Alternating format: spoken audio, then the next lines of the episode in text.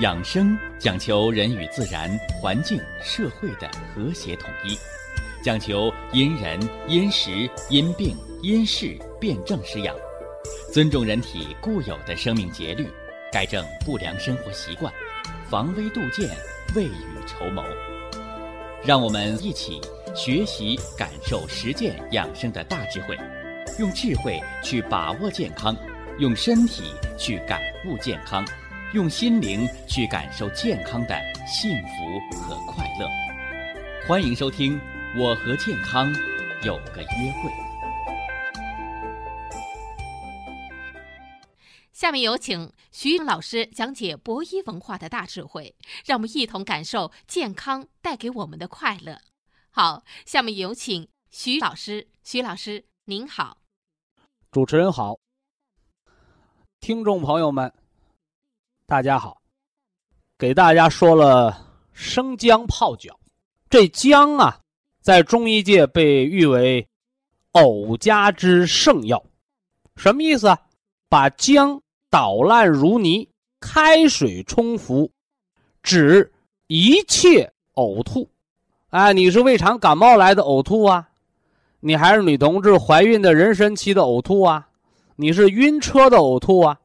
哎，说到晕车的呕吐，除了口服生姜汤之外，您还可以在上车之前，把这姜捣烂如泥，塞肚脐眼里头，外边呢盖上一张伤湿止疼膏，这个也有暖中和胃之功。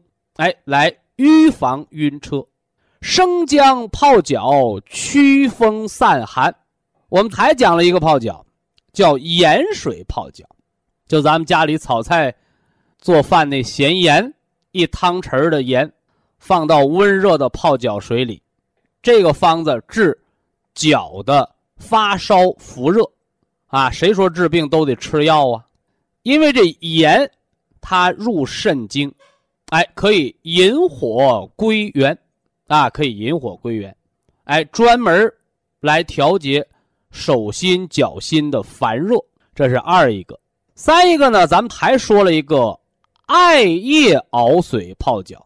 这艾叶呀是端午节采的，三年以上的艾叶为陈。哎，说到这个陈，我们又想起了一个陈，哎，陈皮是吧？啊，三年以上的晒干的橘子皮叫陈皮。陈皮是行脾开胃、化食消积，所以见饭不知道饿的、老打嗝的、流哈喇子的，咱们喝的是开胃汤。用的是陈皮泡水。那我们泡脚讲的这陈艾，指的是够年头的艾叶。这个艾叶呀，它有宣肺理气、安胎止血之功。所以呀，在著名的中药验方当中，有一方叫焦艾四物汤。哎，这里边就用到了什么呢？这个阿胶是吧？艾叶。这个呢，那女同志先兆流产。是吧？胎位不稳，哎，老中医会给你调此方啊。这儿呢，我们就不复述了。艾叶泡脚宣肺理气，它调的是什么呢？慢支、哮喘、肺气肿、肺心病、爱感冒、慢性鼻炎、肺主皮毛，哎，皮肤瘙痒、荨麻疹，女同志产后风湿，是吧？包括什么呢？产后虚汗不止。皆可以用艾叶煮水泡脚擦身。说完了艾叶泡脚，我们再补充一个，叫艾灸啊，叫艾灸，就是用这艾叶、艾草啊，当然了，还有的其他的药材，有附子啊等等，是吧？哎，这个做成的药艾条，我们读医科大学的时候，那药艾条一根五毛钱，现在呢，你到药铺去问问，一根五块钱是不是啊？还更有的价格炒成天价了，一根药艾条五百块钱。我们还是那句老话，是吧？甭管钱多钱少，您甭花那个冤大头的钱，你一定要知道这东西起作用的是什么道理啊？艾叶可以暖中固元，所以那个腰椎间盘突出的、脱肛的、疝气儿的。胃下垂、肾下垂、百会穴塌陷，总而言之啊，你那气把不住门那叫什么呢？那叫咳嗽一声尿裤子，排个气，那大便都搂不住了。哎呦呵，阔腰肌松弛，这都叫泄泻之症，中气不能把门了，那怎么办呢？就让这艾条点燃了，拿这火头熏烤肚脐眼儿，俗话叫肚脐眼专业术语叫神阙穴，啊，神阙。古诗里边有个叫“登鹳雀楼”，哎，神阙，哎，脐下四指还有关元，啊，你神阙灸了，关元灸了，哦，你翻过身来，你再给我灸灸命门，啊，你说我肾结石。是吧？腰脚寒凉，小便清凉哦。你再灸一灸命门两侧的肾腧，每个穴位灸两三分钟。这个可不是烤肉串啊！说你给我烤的火大点儿焦糊了，香好吃。人拿艾灸来灸穴位也好，你到医院烤那个理疗灯，烤那个红外线频谱，这大家都要明确啊。每个穴位、每个部位烤。两到三分钟，也就是说，你感觉到温热了，热量透射了，烤到鼻子尖见汗了，把督脉温通了，中了。你说我偏把那烤熟了，哎，那是迂夫，啊，愚蠢的人，啊，因为经络，经络是有疲劳的，啊，按穴位不是越使劲越好，啊，不是把这按秃了皮了，嗨。这北方话，秃了皮了，按破了才好，不是啊？得气即止，按摩穴位是为了通经络，温灸也是为了通经络，让这条经络它的长官干好活，该开的时候开，该合的时候合。反之，你温灸给人灸的满头大汗，是吧？你那就不是补的人的元阳之气，那就叫泄气，啊，就是泄气。就像现在好多。肾精亏，是吧？他不研究去补肾精，反而乱用一些壮阳的药，那个就叫玩命，啊，那个就叫玩命。所以人的一切生命功能，皆以人的元气和五脏六腑的精血作为物质基础。我们人健康的确，它需要很多的功能。但是切不可舍本逐末，为了一时的功能恢复，为了一时的舒坦快乐，你耗伤了根本，耗伤了肾精，拔苗助长，不可取。所以，尽管有很多人他不明白这个道理，他笑话啊，说中医就是慢，是吧？我就得要快。在这儿说句不大中听的话，你那么快干什么呢？是不是啊？所以人过六十岁，人要活明白。你把你那个生活的频率，不管我们的听众群如何，我们这个节目要公正，是吧？要弘扬善良，同时我们要讽刺丑恶，是不是啊？中华民族。有美德，有美德，是不是啊？什么叫美德？尊老爱幼，啊，尊老爱幼。但是德是给有德之人的。好了啊，闲言少叙，书接上回，说了三个泡脚方子，说了一个脚趾头上藏着五脏六腑，心、肝、肺。今儿呢，要说说剩下两个。脾和肾，脾五脏当中，它是五行属土的。我们常说呀，叫水生万物。哎，那么你还要知道下一句啊，土化万物。啊，这土是了不得的啊，大自然、宇宙、五行当中的生克。水来土吞，水是万物之源，但是我们却常呼唤大地呀母亲，啥意思？因为人他是生活在陆地上的，是不是啊？你不能老漂在水里，你就算漂在水里，你是不是也得有靠岸，你得有陆地上长出的庄稼，人才能活呀，啊，所以水和土之间的关系是很奥妙的，哎，叫水来土吞，所以这土它是能克制这个水的，哎，就是堤坝。不但如此啊，这个土啊还能蕴含水。你像沙漠，为什么叫不毛之地呀？沙漠戈壁呀，为什么没有土，都是沙子，水存不住，生命就存不住，是不是？那么土化万物，是吧？土化万物，我们讲老人，是吧？这一辈子之后，叫入土为安。那么古代讲呢，一刨黄土，是吧？既埋什么呢？哎，功臣。既埋帝王将相，也埋平民百姓，是吧？还埋奸臣佞党，所以这土是了不得的东西啊，是吧？了不得的，因为土是生命之根本，长庄稼，长万物，而且还能把好的东西化到里面，是吧？你是爱国将领，哎，他把你埋了，化成黄土了，啊。你是坏坏人，是吧？你是奸佞小臣，哎，你斩首了，你你埋土里头，他也化成黄土了，对不对？哎，土的包容和容纳可了不得，啊。那么今天呢，我们要讲这土化万物，说的是我们脾胃，它主人的胖瘦，啊，主人的胖瘦。哎，中医论人的体质的时候有这样的话：胖人多痰。瘦人多火，啥意思呢？胖人多痰湿。你确实，你认为你长的是脂肪，西医也告诉你啊，你过多的脂肪。但是我告诉你，你那都是痰湿，啊，痰湿，多余的废物垃圾。啊，你看瘦人他也有脂肪，但他那脂肪是相对健康的脂肪，因为脂肪是人的能量储备。包括恶性病的病人，最后弹尽粮绝的时候要打脂肪乳，为什么？因为你能量储备没了，打脂肪乳你才能活下来，是不是？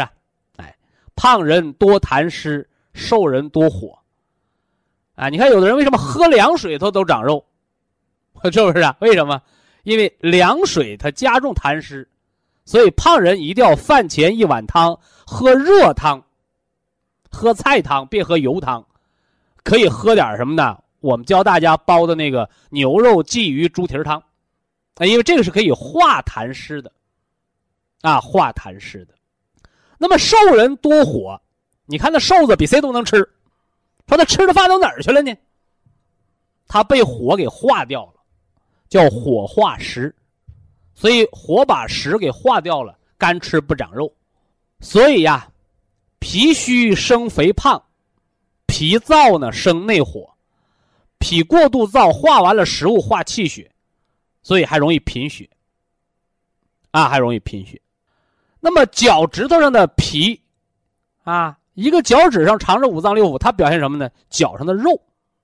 你看古代啊，有那个算命先生摸骨疗法，是吧？现在有足疗师，哎，他给你按摩脚。你看这人脚，你一摸，哎呀，这人脚啊。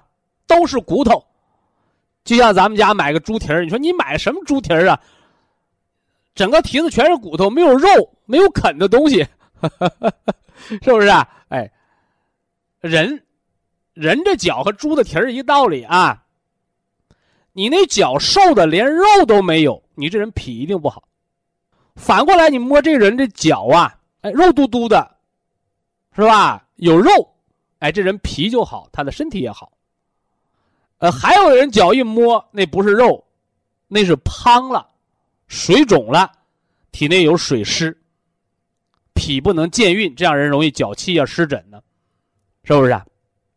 另外说到脚气这儿，它也是脾不化湿的一个表现，啊，在广州啊、深圳呐、香港那面，天气热，香港脚，啊，香港脚，哎，那么今天告诉大家，脚气不是大病。但是一定要明白，它的脏腑根源是脾不化湿。所以有脚气的人，你就不要喝什么冰镇矿泉水啊，冰镇的这个这个饮料啊，什么凉茶呀，就就不要喝了。你应该喝热饮，哎，喝点热茶，喝点大碗茶，哎，这样的化了体内的湿气，对你脚气就有好处。所以脚气长在脚上，不是脚上的病，是脾不化湿的病。回过头来，脚气病的多半都是年轻人，啊，胃口挺能吃，吃完化不了。老人就很少有脚气病了，他为什么呢？哎，因为他吃的少了，是吧？老人多半都是老干脚，啊，老干脚。那通过我们泡脚的方法，好多老年人反映，哎，我那脚变成臭脚丫子了，是不是啊？什么原因呢？就改善了脚的代谢，啊，但这个不是一直臭下去的啊。那小孩的脚丫子特别臭，为什么？代谢好。那老人的脚丫子原来不臭，老干脚。哎，我们热水泡泡脚之后，泡了三个月，泡了半年，有的开始脚丫子变臭，别担心啊，不是坏事儿是吧？只是你脚的代谢改善了，这臭不会一直臭下去，多说臭俩月。什么原因呢？你把脚掌底下沉积的代谢垃圾排干净了，它就不臭了，是吧？所以老干脚泡成了汗脚，啊，甚至有的人说：“哎呀，我泡脚怎么泡出脚气了？”你不是泡出了脚气，啊，中国人。话糙理不糙的俗话，是疖子早晚得出头，纸里包不住火。你今儿不得脚气，明儿得痛风。你是泡泡脚把经络打通了，毒素排出来好，还是让你这个脚一直这么憋着，憋出病来好？所以泡脚是养生，不是没病找病。你体内有毒湿，你就得有一个湿毒排泄的通道。你是通过小便把它尿出去，还是通过大便把它？排出去，还是通过出汗、出脚气、鼓水泡把它代谢出去，你自己选择，啊，你自己选择，是不是啊？人不能做愚昧无知的人，人要做明事理的人。这是讲到了脚趾头上的湿气和脾脏有关，所以呢，在我的养生方当中，是吧？在我们的健康评说当中。化脾湿有三宝，脚上起脚气，你拿什么泡啊？拿花椒熬水泡脚气，这叫利湿。那身体内的湿气怎么怎么泡啊？啊，那就不能泡了，得把这湿通过肾的利尿、脾的化湿给它代谢出去。利尿方，利尿方啊，玉米须的冬瓜皮熬水喝。健脾方呢，一个是开胃汤，一个还有什么呢？枸杞、山药、小米粥，这是健脾和胃的结肠炎的一个食疗。当然了，呃，现在科技发达了啊，也有人问过我，说市面上的这个这个是吧？双歧杆菌、嗜酸性乳杆菌、低聚木糖，是不是啊？哎，我们吃点这个对于肠道有益的酸奶啊、益生菌呐，这个对脚气呀。是不是啊？湿疹呢有没有好处？有好处，哎，它是增加脾的胃肠的运化功能，也是脾化湿的一个表现。所以现代人的脾不运化，跟人的抗生素吃的太多了，是吧？农药残留、菌群失调都是密切相关的。以下是广告时间。博一堂温馨提示：保健品只能起到保健作用，辅助调养。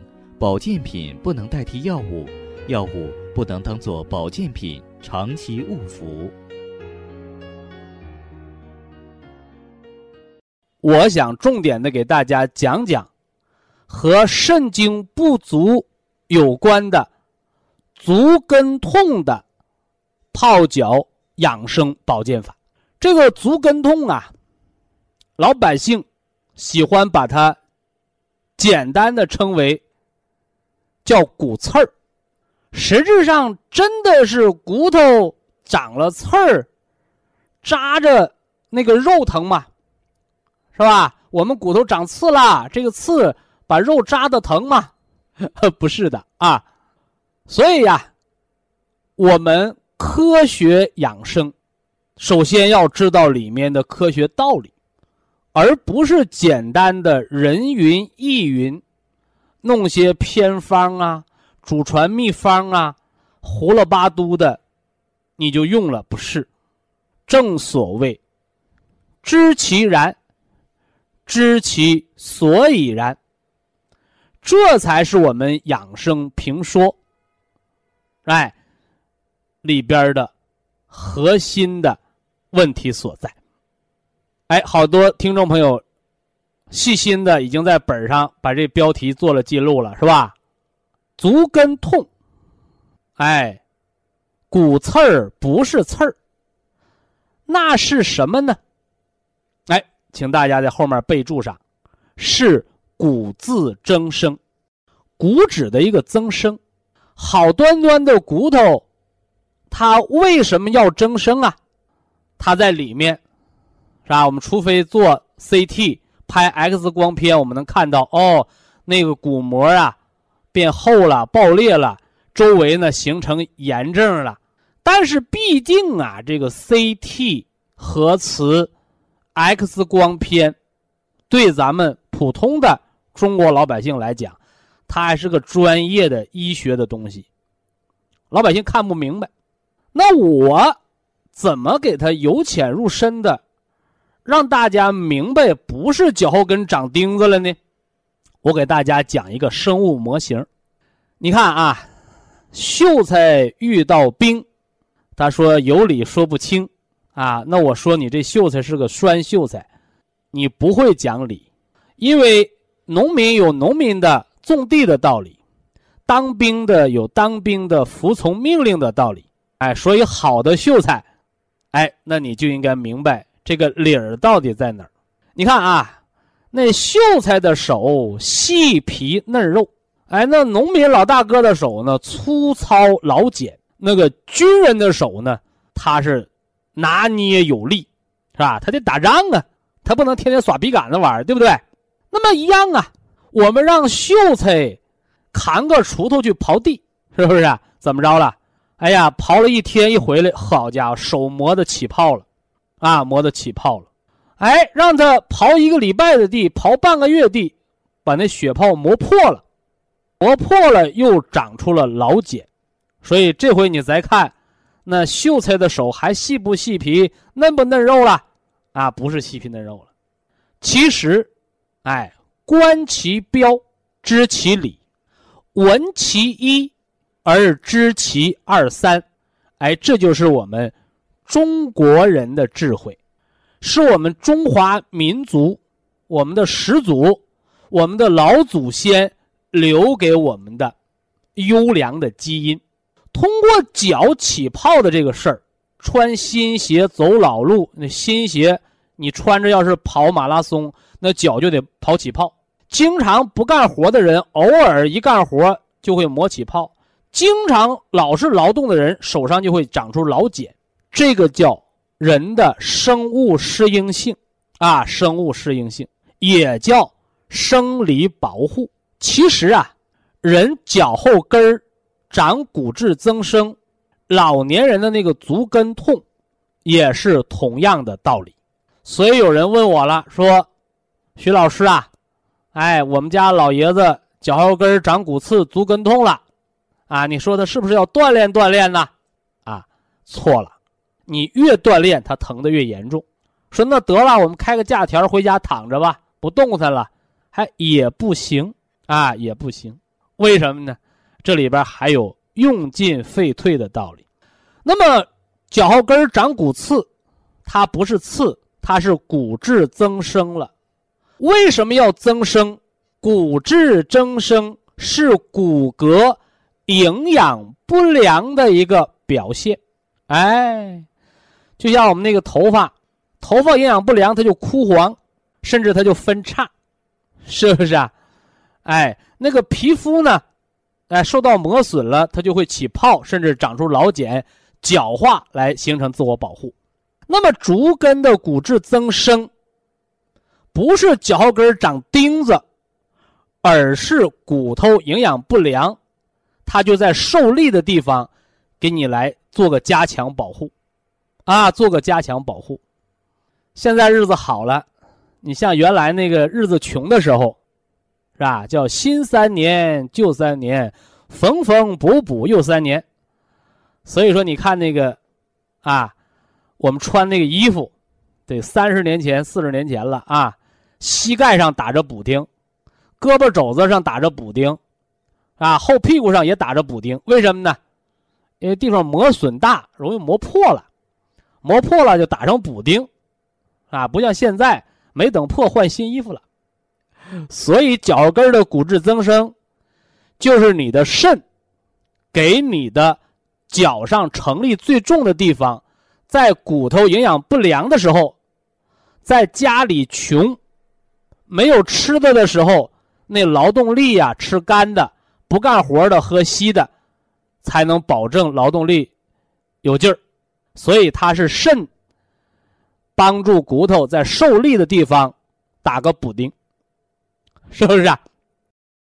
哎，所以大家做记录啊，骨质增生。是骨头营养不良的表现，是肾给骨头磨损大的地方打了个补丁，多发生在骨骼的成立点。最早在脚后跟上，逐渐的膝关节、腰椎、颈椎，哎，都是在受力的地方。所以这个时候啊，有的人就研究了，是吧？那我骨头营养不良，我吃点钙片吧。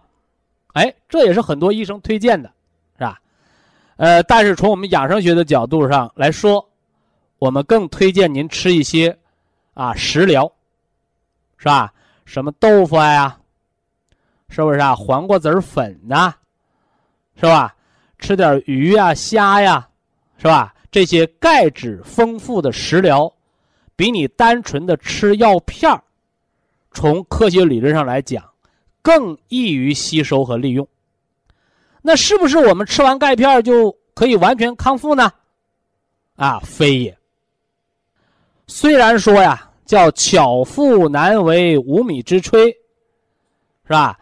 那你弄个秀才来，你把米呀、面呢、菜呀都整齐了，你那秀才也做不出来大厨的味道，对不对？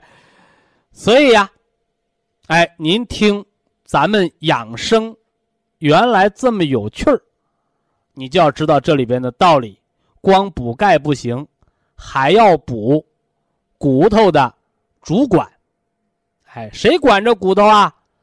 啊，《黄帝内经》告诉你啦，肾主骨生髓，主髓纳气，所以我们就得补一补肾精。啊，怎么补肾精啊？哎。黑色的食物补肾精，啊，黑色的食物补肾精，啊，你这个呢，什么生地、熟地了，是不是啊？哎，你这时候就不要乱吃了，哎，你就应该寻求啊老中医呀，哎，或者呢，寻求一些呀可靠的保健食品，是不是啊？那么我要给大家讲的是，我们不吃药的补肾的方法。肾主骨生髓，主髓纳气，主人一身之阴，又主人一身之阳。可见呢，这个肾是个大管家。所以呀，生活养生，什么是补肾？把饭吃好，是吧？把觉睡香了，人呐。不要过于劳累，暖好命门，温润四肢，情志调达，是吧？哎，我们的肾经自然而然的就从元气生化而来。所以呀，哎，我们今天就得出了这么个养生的方法，哎，热水泡脚。是吧？你健康的人，我一天泡一回就成了。你肾精亏、足跟骨质增生的，你一天可以泡两回，是吧？晚上睡前泡一次，啊，甚至中午睡午觉前也可以泡一次。哎，因为这个暖脚，你看咱们家里做饭，那火都在锅底下烧。没听说谁家做饭把火搁锅盖上燎的，对不对？哎，哎，所以泡脚可以暖丹田之气，热水泡脚可以温肾阳。哎，所以啊，我们收音机前广大的听众朋友，哎，怕冷的您泡泡脚，是不是啊？有的人说我不怕冷，我发烧，我手脚烦热。哎，那有的人就琢磨了，我是不是可以搁凉水泡脚？非也，你看我立马赶紧给你纠正啊！哎，寒从脚下起，脚是喜欢温热的。你拿冷水泡脚是没病找病，那么夏天呢，我们是不是可以搁冷水泡脚呢？答案是否定的，依然要用热水泡脚。哎，不同的是，你水里可以加上一勺的食盐，因为这个盐可以帮你除却虚火，而这热水呢，温经通络，可以帮你散去这个邪热。哎，你那热是假的，是瘀阻。所以呀，夏天热水泡泡脚可以帮人消暑降温，是吧？有人说天那么热，我一泡脚不出汗了？没错，哎，出汗就是人的自我降温，哎，它靠的不是空调，靠的是脏腑的阴阳平衡的调节。那么在这儿啊，也有人问过我，说徐老师啊，啊，我们以前呢吃鱼。那一不小心鱼刺儿卡伤喉咙了，哎，我们喝点米醋，把那鱼刺儿就软了。哈哈，那么我们脚上的骨刺，我们可不可以也通过醋的方法泡，把那骨刺泡软了呢？哎，这是两个生活误区。第一个，你吃鱼被鱼刺儿卡了，哎，你或者呢吃点馒头啊。或者吃点这个煎饼啊、米饭呐，你可以把它刮下去。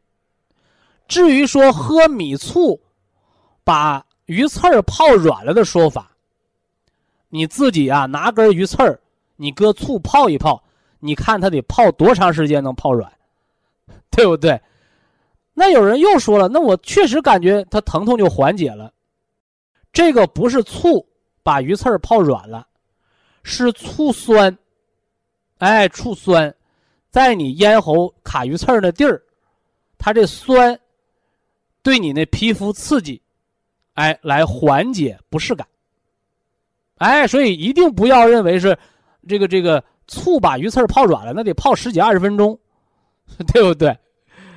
那么同样的道理，足跟骨质增生，你想用醋。把脚后跟里头那个骨质增生泡软了，那人就早都泡出来软骨病了，所以这个是不科学的。哎，有人他偏偏就泡好了，那也不是醋的功劳，是热水温经通络的功劳。因为足跟骨质增生不是骨头扎的，不是骨刺刺痛的，它只是周围炎症增生。产生了致痛的化学物质，所以温水、热水一泡脚，它这就把这些炎症物质给疏通了，是吧？包括我们贴一贴磁石啊，我们进行一下足跟的敲打和按摩呀，这都可以啊，都有助于活血化瘀作用。那么，是不是醋泡脚就没有养生作用了呢？非也。醋啊，它的五味是酸的。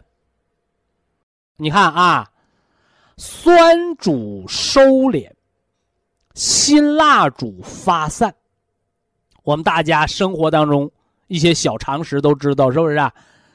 啊，说我们家拌凉菜，啊，拌凉菜，哎呀，这个太辣了，太辣了怎么办呢？我们加点醋，加点酸味儿，它就把这辣给磕了。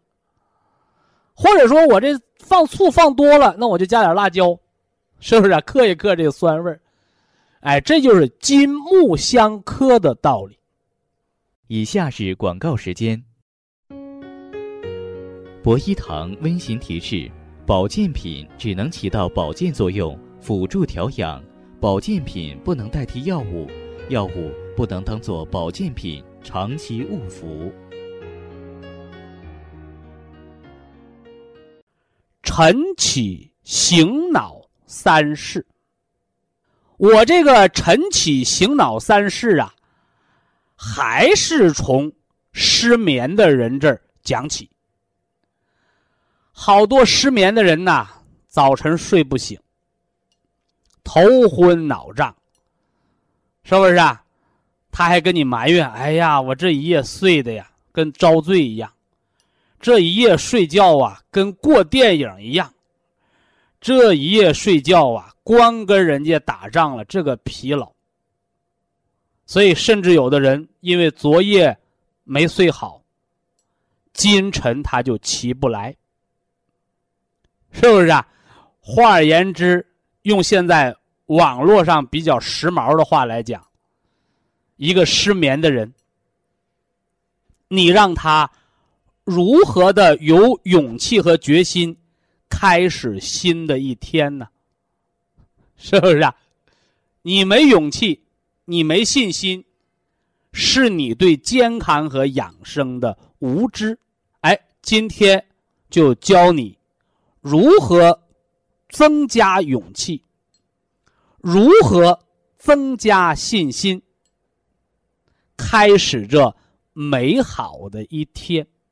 诗人说呀：“当你还在为失去一棵。”树，而哭泣的时候，啊，你已经失去了一片森林。其实养生也是这样的，是吧？当你还在为昨天的病痛而苦恼，啊，而哭泣，而怨天尤人的时候，你正在失去今天的健康，你正在失去。明天的机会，所以说呀，养生，养生不是从初一十五开始，养生健康长寿，人有一个良好的心态，他就是从现在开始，从您听到我给您说晨起醒脑三式的时候，我告诉你，你今晚就有一个良好的睡眠。哎，这又要说到我们老祖宗传下来的阴阳之道，一个和谐的家庭，一个幸福的生活，它都有好多什么呢？不尽相同的地方，是吧？但是呢，一个不幸的家庭，是吧？哎，它都有着这样或者那样的原因，是吧？但是你找了再多的原因，怎么着？他还是不和谐的、不幸福的，所以怎么办呢？哎，聪明的人他就要学会归纳总结，一阴一阳为之道，阴阳互根。你晚上没睡好，你早晨他就起不来；你早晨没有很好的觉醒，你这一天就不好。你这一天不舒坦，我告诉你，今晚上还是个失眠，还是睡不好。你看看，这就是个因果循环，这就是个阴阳互根。所以养生啊，他不用挑黄道吉日，是不是啊？不用选日子，不用赶时辰，就从现在，你一定要知道，你现在的努力。它就是今天晚上的结果，你现在承受的痛苦，你现在承受的痛苦，就是昨天晚上的结果。包括人得病，是吧？现在好多慢性疾病的人，在吃药的，在打针的，在保健的，是不是？你都要知道，人得病不是现实现报，是不是啊？啊，人家结婚生孩子。好家伙，一请几十桌子，宾客满堂，啊！你这儿结婚生孩子，客人来不了几个，什么原因呢？哎，今天来给你捧场的，都是你当初去捧过场的。反过来呢，你当初啊，你谁家你都不捧场，等到你家有个什么红白喜事的时候，我告诉你，照样也不来人。这也是一分耕耘一分收获的道理。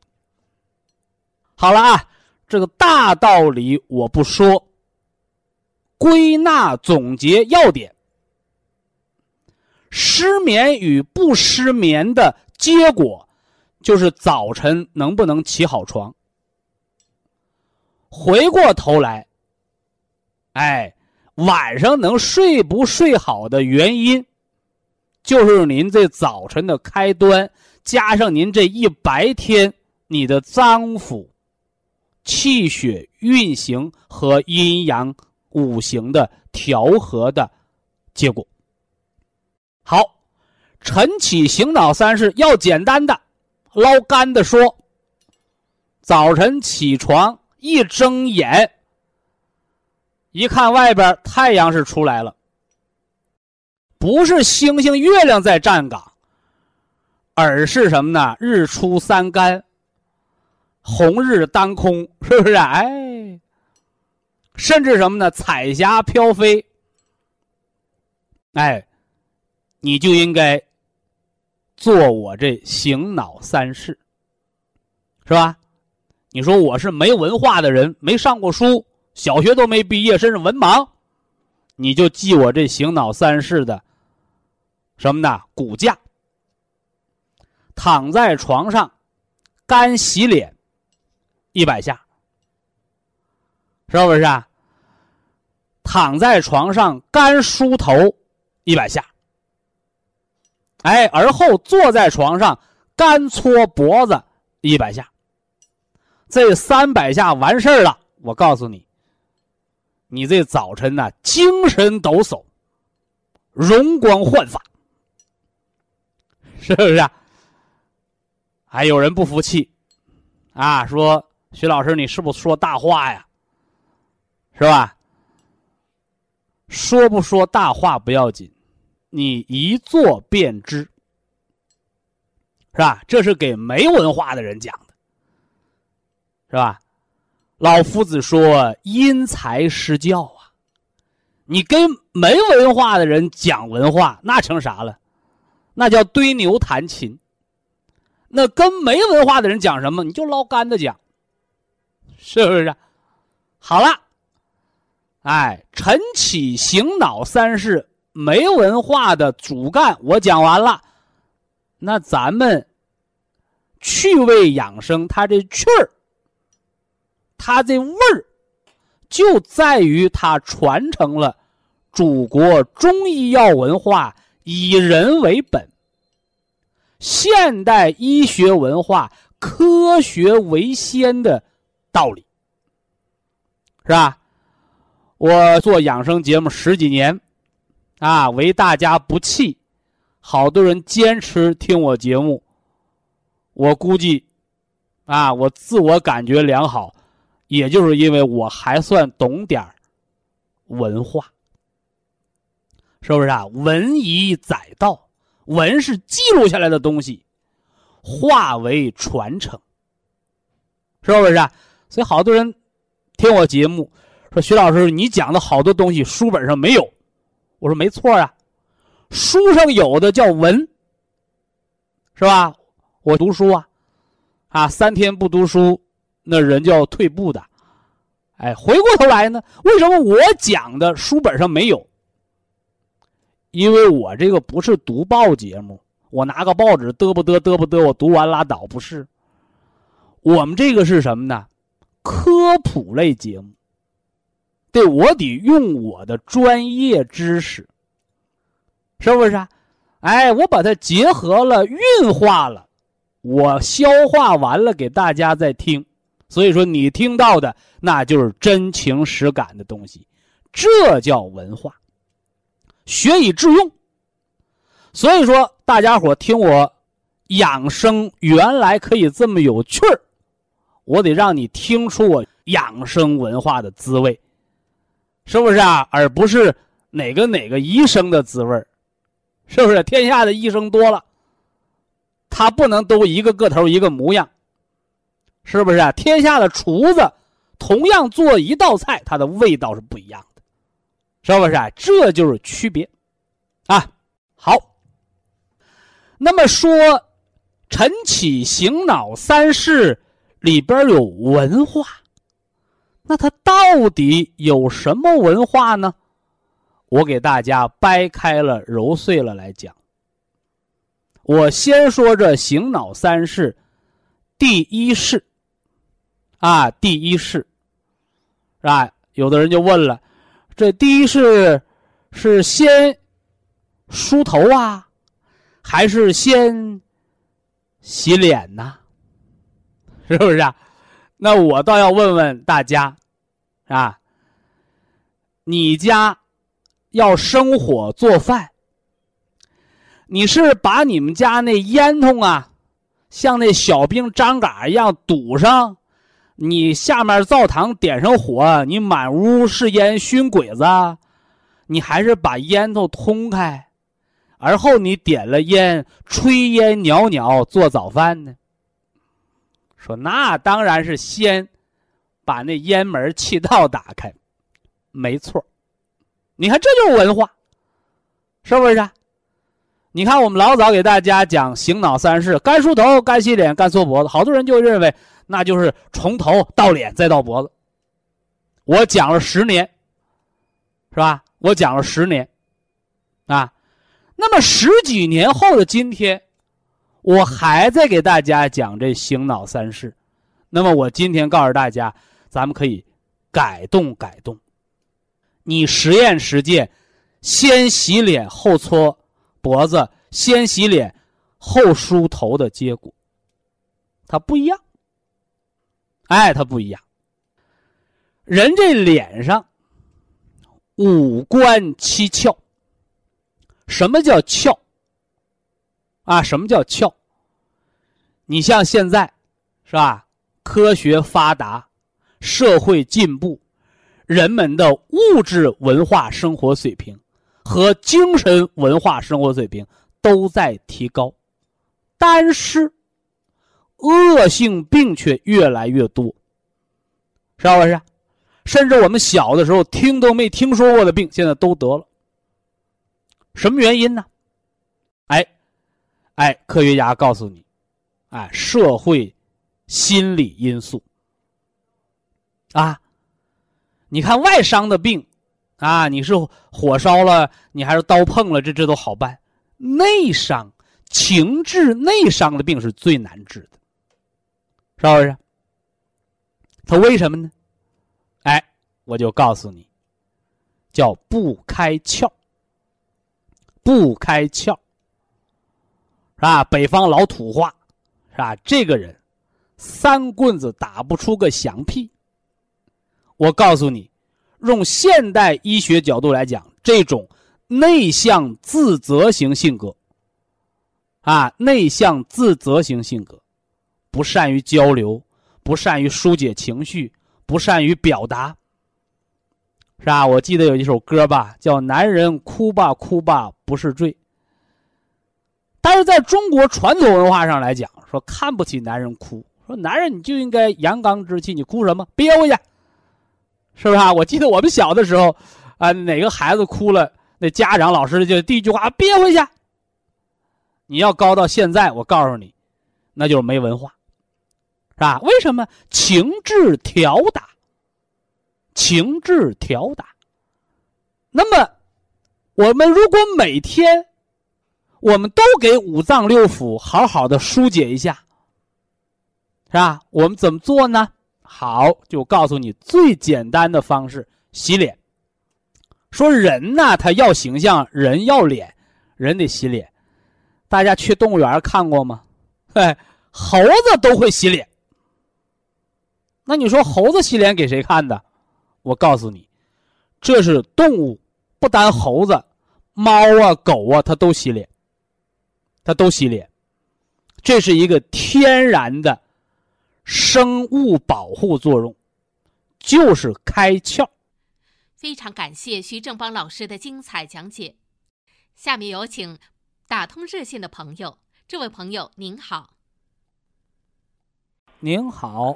哎，你好，徐老师，请讲。哎，我我是潍坊的观众，潍坊听众啊。哎，对，我听你点这个广播六七年了。哦。哎，我我是个什么呢？是一个是个肌萎缩患者。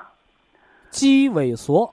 对对，原来我给你打过电话。你这个肌肉萎缩是四肢啊，还是已经到躯干了？哎，对，都四肢。哦。哎，现在就是就是腿腿腿也都萎缩。哎，咋得的这个病？哎呦，去医院里查出来的，他也说不出什么来，怎么得的？哎呀。啊，不是让医生告诉你怎么得的，你在家睡一觉起来就肌肉萎缩了。不，原来就是一就是去去的时候就是，呃，肌肉跳动脸上，他从脸上开始的哈。肌肉跳动震颤叫肝风内动。对对对。嗯。哎，结果去以后查出来，他说也，他说都就都运动神经元多少年了？现在？哎呦，十多年了，曲老师啊。现在是能走能撂还是卧床不起啊？呃，现在能走。哦。哎，能走，现在就是，呃，有时候得蹲一下就起不来，就都就就就就就追着东西起来。肌力不够呗。对对对对，吃点那个补中益气丸。对，嗯，哎，我不知道，我原来你给我的方子，我也一直吃着，普生康吃着，这个金色胶囊也吃着。得喝啊。哎，保元汤一直喝着。嗯嗯。哎，现在就是还有个什么情况我低低压高。血压。哎，血低压，低压老是低压高。血压多少？低压就是到已经一百，高压不高，高压一百二三，一百三。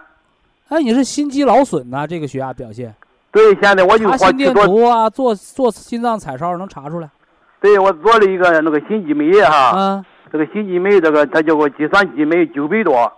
心肌酶高，知道啥意思不？不知道啊。心脏坏了，在那修呢。是吗？哎，补充 Q 十，记住啊，不是补充 Q 十把心肌酶给你降下来，不是。嗯。补充 Q 十也是帮着心脏维修。哦。修好了，心肌酶就下来了。哦，老百姓的话叫心肌正发炎呢，嗨。哦哦哦。辅酶 Q 十四粒，四粒哈，哦。呃，铁皮石斛红景天胶囊四粒。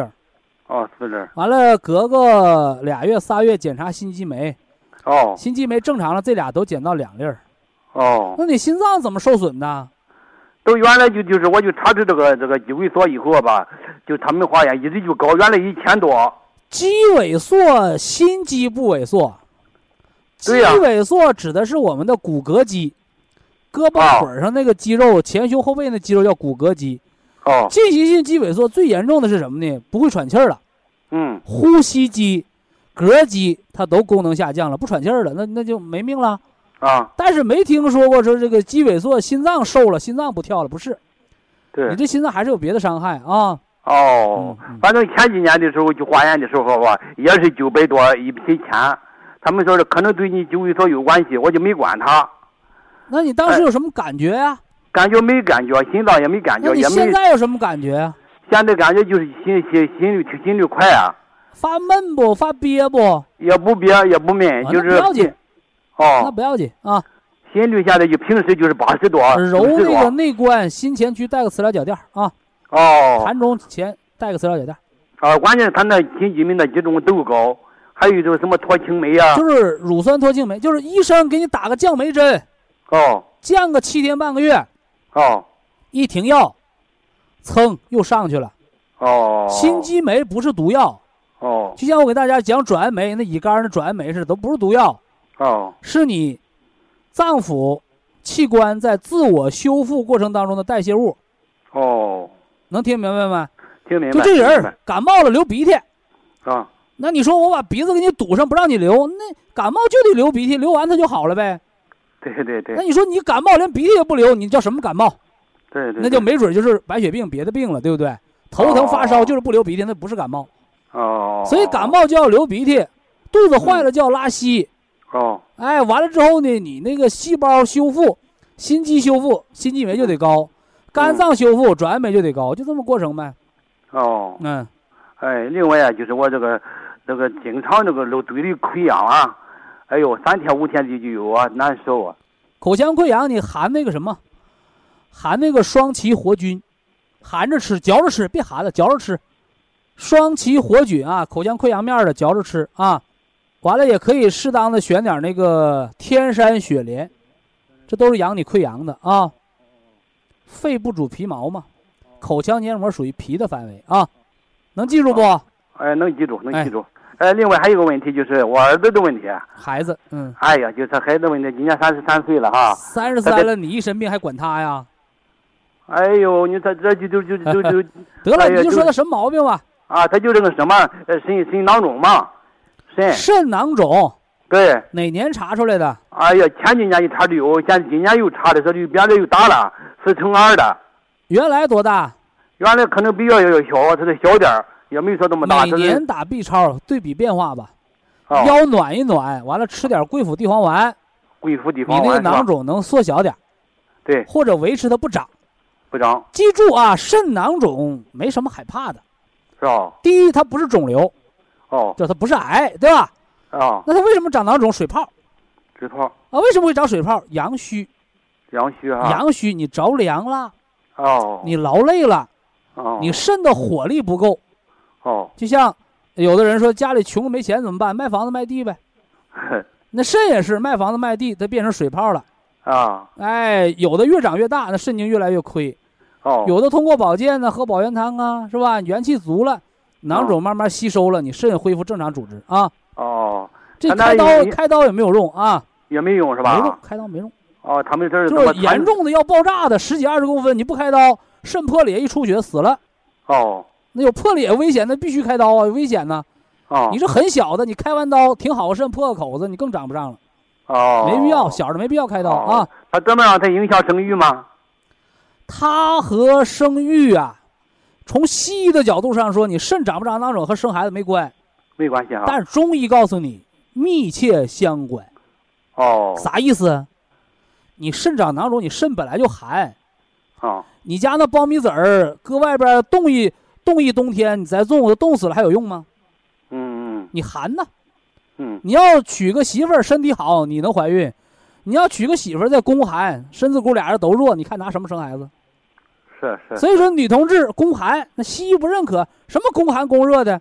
你白带多就是宫寒，你白带多，你本身那个避孕，你带那个避孕环，带环的目的不就是刺激它发炎吗？哦。你这没带环，你就天天白带不断，哦。你不就产生慢性炎症？你拿什么怀孕？不还是怀不上吗？所以宫寒不就这么个道理吗？是是，所以女人宫寒就是白带清晰，像蛋清人一样，天天流不停，叫漏经嘛。男人宫寒，男男人就没有宫寒了，男人叫肾亏，男人肾亏特点是有尿憋不住，嗯，平时呢脚一凉就尿频，嗯，哎，就这这不就肾亏了吗？哦，阳虚吗？哦，那能听懂这道理吧？能听懂，他他现在自己压力挺大的，哎，我说我说我身体调好，做个体检，到医院做个那个孕前检查吧，俩人。哦，有毛病治病呗，有什么紧张的，是吧？他现在还没结婚呢，嗨。